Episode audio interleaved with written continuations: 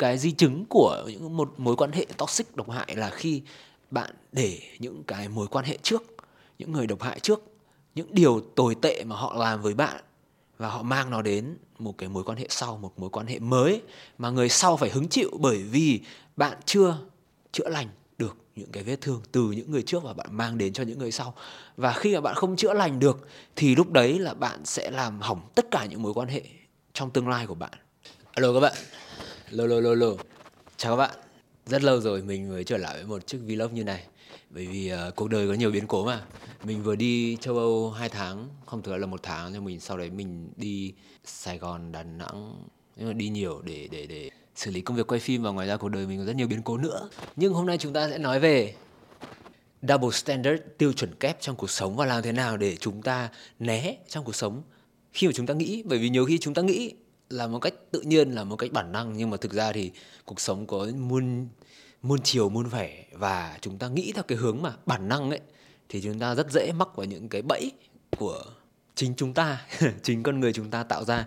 Và uh, bạn nào mà follow cái vụ Johnny Depp thì mình hy vọng là các bạn ủng hộ Johnny Depp. Bởi vì uh, những mối quan hệ độc hại thì đàn ông có rất nhiều. Theo số liệu là đàn ông bị bạo lực gia đình trong những mối quan hệ rất nhiều. Và uh, chính Amber Heard cũng đã nói một câu rất nổi tiếng đấy là anh có nghĩ là khi anh nói là tôi Johnny Depp là một nạn nhân của bạo lực gia đình thì mọi người sẽ tin anh không?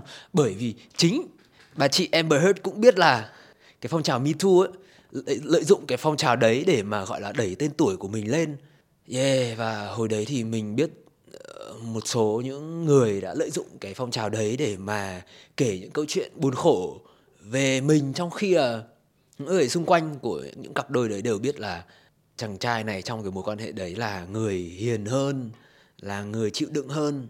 Thế nhưng cô gái này lên mạng kể một cách vô tư là ôi anh bạn trai chụp ảnh này của tôi như này như này như này. Và yeah, bây giờ cô gái ấy nổi tiếng theo cái hướng uh, người thứ ba. Chứ không phải là diễn viên gì chưa chưa kịp debut. Nhưng mà nói chung là nhiều vấn đề lắm. Thì thì chuyện Amber Heard và công chúa trên giường thì mình hy vọng các bạn tìm hiểu thêm và và nhận ra rằng là cuộc đời này nó có nhiều những cái gọi là mặt kia của những thông tin.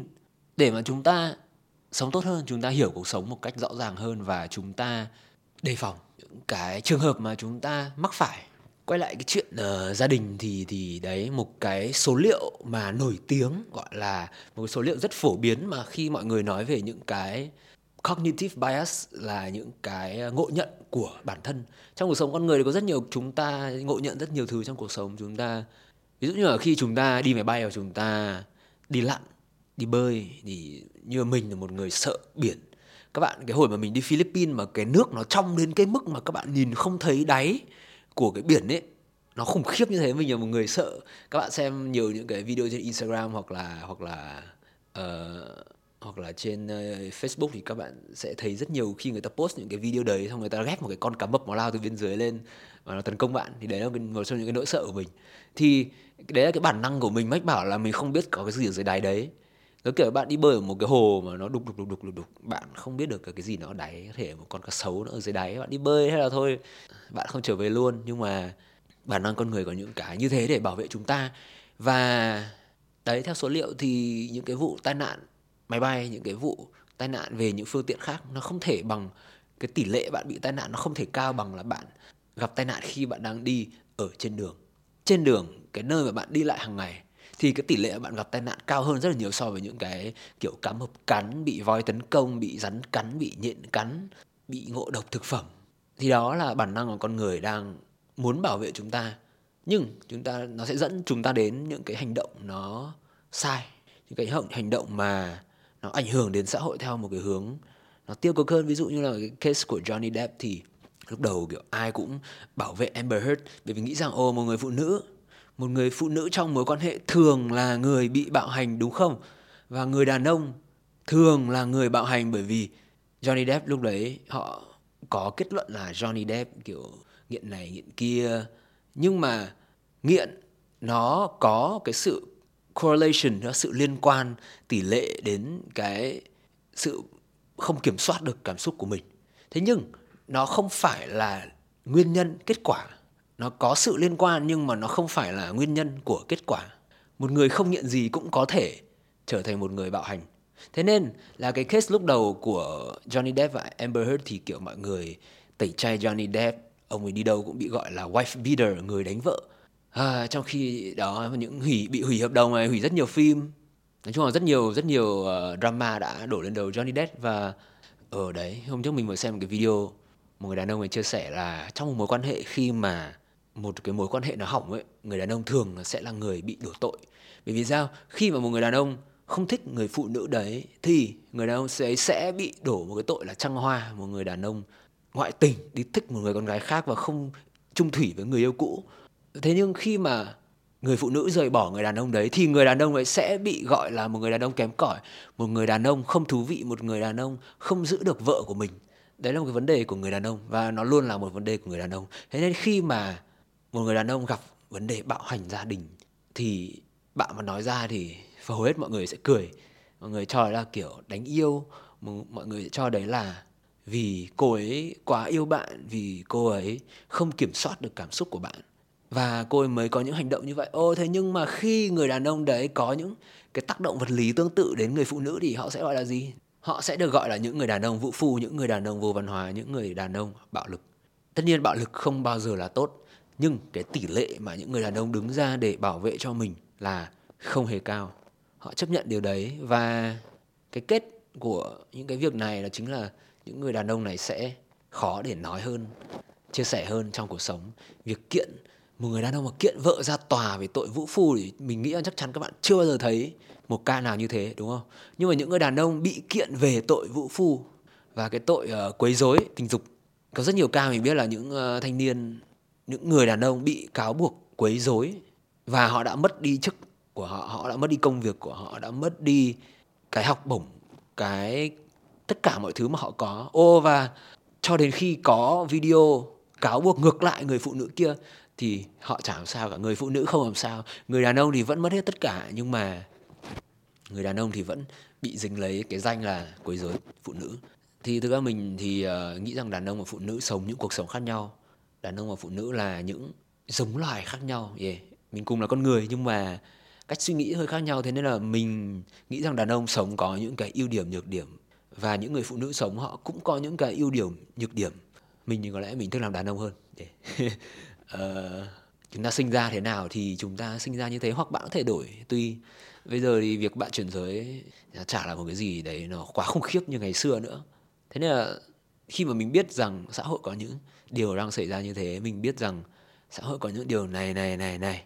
Đấy mình có quyển sách là quyển sách tên là 71 à? Wait quyển sách là tên gì nhỉ? Numbers Don't Lie. 71 Things You Need to Know About the World số liệu không nói dối 71 điều bạn cần biết về thế giới thì đây là quyển sách nói về số liệu và những cái uh, trường hợp những cái điều hay đang xảy ra trên thế giới mà bạn nghĩ rằng nó ngược lại nhưng thực sự thì ở nó như này cơ nó lại là những điều bất ngờ cho bạn Thế mình biết đến quyển này qua Bill Gates, Gates Notes, mình uh, subscribe ở trên, mình đăng ký ở trên cái email của Bill Gates và và thỉnh thoảng thì mình cũng mở ra xem. Không phải lúc nào uh, Bill Gates cũng gửi những cái ấy này đâu. Uh, thỉnh thoảng một vài thắc tháng một lần, vài tuần một lần thì có những cái email từ đội Bill Gates uh, gửi những quyển sách hay, gửi những cái bài nghiên cứu hay thì mình hay đọc. Những cái trang web nào hay thì mình hay uh, gửi email của mình vào đấy để mình đọc. Trong cái lúc mình trong lúc mình mở hòm thư thì đấy quyển sách này rất là hay uh, ngoài ra có quyển Thinking Fast and Slow Thinking Fast and Slow để mình biết rằng là mình trước khi mà mình ra một quyết định trước khi mà mình hành xử trên một cái cảm xúc một cái điều mà người khác mang đến cho mình thì mình cân nhắc lại để mình biết tâm lý rằng mình đang sắp sửa tức giận mình đang sắp sửa buồn rầu mình đang sắp sửa nói một cái điều gì đấy mà mình sẽ hối hận thì mình sẽ nói chậm hơn mình sẽ nghĩ chậm hơn mình sẽ suy nghĩ thật kỹ trước khi mà mình uh, nói những cái điều mà nó sẽ gây tổn thương mình sẽ làm những cái điều mà gây tổn thương cho người khác. Thì đấy là lý do mình luôn học và nghiên cứu tâm lý học để mình biết cách kiểm soát mình. Kiểm soát mình thì mình sẽ kiểm soát được cái tương lai của mình bạn không thể là một người nóng giận bạn không thể là một người bồng bột nông nổi. Nhiều khi tốt nhưng mà hầu hết thời gian là nó không tốt. Thế nên đấy là điều mình khuyên các bạn à, đọc những quyển sách mà mình thích. Ví dụ như các bạn bây giờ còn trẻ các bạn à, cảm thấy những quyển tâm lý nó hơi khủng khiếp thì các bạn đọc về những quyển về xã hội. Những cái quyển sách của Malcolm Gladwell sẽ giải thích cho bạn là tại sao Nike lại phổ biến đối với giới trẻ như vậy. Tại sao ngày xưa có cái đôi uh, những cái đôi giày của Uggs những cái đôi boots nhìn nó xấu như thế, nhưng mà tại sao nó lại thành trend ở Mỹ? Tại sao bán được kiểu siêu nhiều? Thì đấy là những cái ví dụ mà sẽ giúp cho bạn sau này tương lai bạn đi làm, bạn có một công ty, hoặc bạn kiểu làm cho bất cứ một ai nào đấy, hoặc bạn làm startup, tùy một cái công việc nào khiến bạn hài lòng thì đấy là một niềm vui. Thì bạn sẽ biết được là tại sao sản phẩm của mình không bán chạy, tại sao mình lại như này, tại sao mình lại như này, tại sao mình lại như này. Ngày xưa mình có cái quyển 10 vạn câu hỏi vì sao mẹ mình mua cho hồi đấy mình nhớ quyển sách đầu tiên mình đọc là lúc mình bị thủy đậu. Với kiểu nằm nhà bảo chán quá chả có gì làm tivi không được xem. À thực ra tivi hồi đấy được xem được xem nhiều hơn bình thường bởi vì lúc mình ở nhà chả gì làm mà mẹ mình thì đi làm. Thế là mình ngồi xem tivi nhưng tivi chả có gì xem. tivi hồi đấy thì không có internet. À, hồi đấy tivi chỉ có mấy kênh truyền hình cáp các thứ xem siêu chán nên mình bắt đầu đọc sách. Mình đọc 10 vạn câu hỏi vì sao thì thấy kiểu siêu hay siêu thú vị. mình kiểu tò mò ấy, thì mình hay hỏi mẹ mình là tại sao này tại sao này tại sao này thì hy vọng các bạn uh, tìm được cho mình một cái niềm vui trong cuộc sống khi các bạn tò mò về những cái mà mình quan tâm. Bởi vì khi mà mình biết những cái mà mình quan tâm thì mình sẽ làm chủ được nó mình sẽ kiểm soát được nó mình sẽ kiểm soát được tâm lý của chính mình để mình không làm tổn thương đến những người khác. Bởi vì những cái di chứng của những một mối quan hệ toxic độc hại là khi bạn để những cái mối quan hệ trước những người độc hại trước những điều tồi tệ mà họ làm với bạn và họ mang nó đến một cái mối quan hệ sau, một mối quan hệ mới mà người sau phải hứng chịu bởi vì bạn chưa chữa lành được những cái vết thương từ những người trước và bạn mang đến cho những người sau. Và khi mà bạn không chữa lành được thì lúc đấy là bạn sẽ làm hỏng tất cả những mối quan hệ trong tương lai của bạn. Và cuộc đời của bạn sẽ sẽ chỉ là những cái chất độc hại của những người dồn lại cho bạn và bạn không bao giờ bạn chữa lành được bản thân và bạn sẽ sống một cuộc sống nó không hạnh phúc. Thì đấy là lý do mà mình đọc sách. Đấy là lý do mình chia sẻ với các bạn những thứ mà mình thấy hay trong cuộc sống. Và mình hy vọng các bạn mỗi ngày các bạn sống vui, các bạn làm đúng việc mình thích, các bạn được hạnh phúc. Đấy là món quà tuyệt vời nhất mà mình dành cho bản thân mình. Cảm ơn các bạn và hẹn gặp các bạn ở tập tiếp theo.